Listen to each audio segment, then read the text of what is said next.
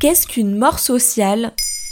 Merci d'avoir posé la question. Depuis 1946, l'association Les Petits Frères des Pauvres se donne pour mission d'agir aux côtés des personnes âgées souffrant d'isolement et prioritairement les plus démunies. Le 30 septembre 2021, l'association a alerté dans une étude qu'un demi-million de personnes âgées sont isolées, loin de leur famille et amis, un nombre qui a augmenté de 77% en 4 ans.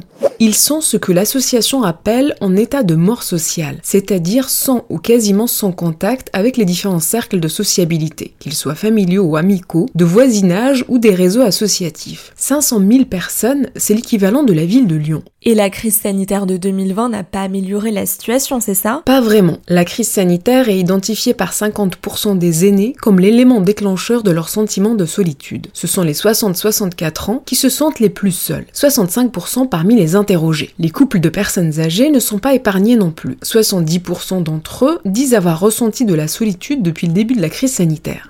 Avec ces restrictions sanitaires, la crise a précipité les personnes qui avaient un tissu relationnel fragile dans un isolement intense. En 2021, 2,5 millions de personnes âgées expriment se sentir seules tous les jours ou souvent, un chiffre en augmentation de 14% par rapport à 2017, l'année de la précédente étude de l'association. Et les témoignages sont déchirants. Denise, âgée de 81 ans, raconte J'en suis arrivée à faire couper un trou dans ma haie pour voir les gens qui passent de l'autre côté. Quand il y a des gens qui passent, je suis contente. Malgré la levée restrictions, le sentiment de mort sociale continue encore chez ces personnes? Il faut savoir que 3,9 millions de personnes âgées, soit une sur 5, n'ont pas ou quasiment pas de relations amicales, contre 1,5 million en 2017. C'est un chiffre très important qui rend compte de ce sentiment de mort sociale dont parle l'étude et qui peut chez certaines personnes accélérer l'arrivée de la mort réelle. Cité par l'étude, le psychiatre Boris Cyrulnik observe en effet qu'une personne âgée isolée se laisse glisser vers la mort. Mais ce sentiment d'isolement n'a pas été amoindri grâce aux outils numériques? C'est aussi une question qui a été posée dans le cadre de l'étude. Hélas, 3,6 millions de personnes âgées sont toujours exclues du numérique alors qu'Internet, avec les réseaux sociaux et les visios, a été un un outil précieux de maintien du lien social pour la majorité de la population confinée pendant la pandémie.